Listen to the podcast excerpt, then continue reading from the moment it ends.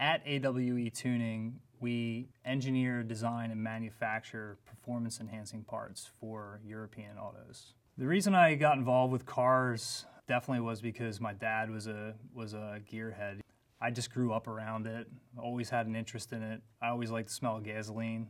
So when we create a part, we have to have a way to duplicate it because that's the whole point. Having the iPad in, in my uh, toolbox every day has proven to be pretty much the most valuable tool I have.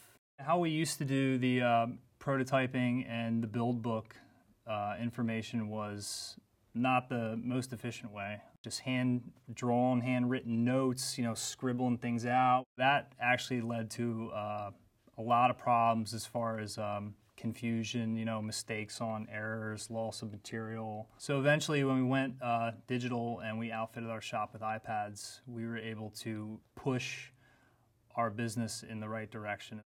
Notability is really the best way for me to keep everything in one document. I can use the camera right there. I can pull it up in the uh, in the note, take exactly what photos I need, pull them right up, annotate them right on the page, um, make all the manipulations I need to to have clear information for our team.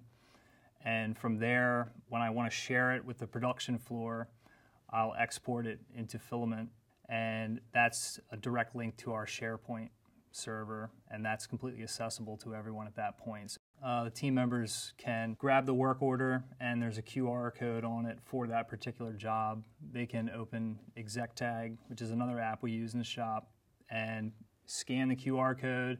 That will take them right to the SharePoint server for whatever information they need as far as prep or assembly. This time a year ago, we had a lead time of 14 weeks, and this week today, we're three days.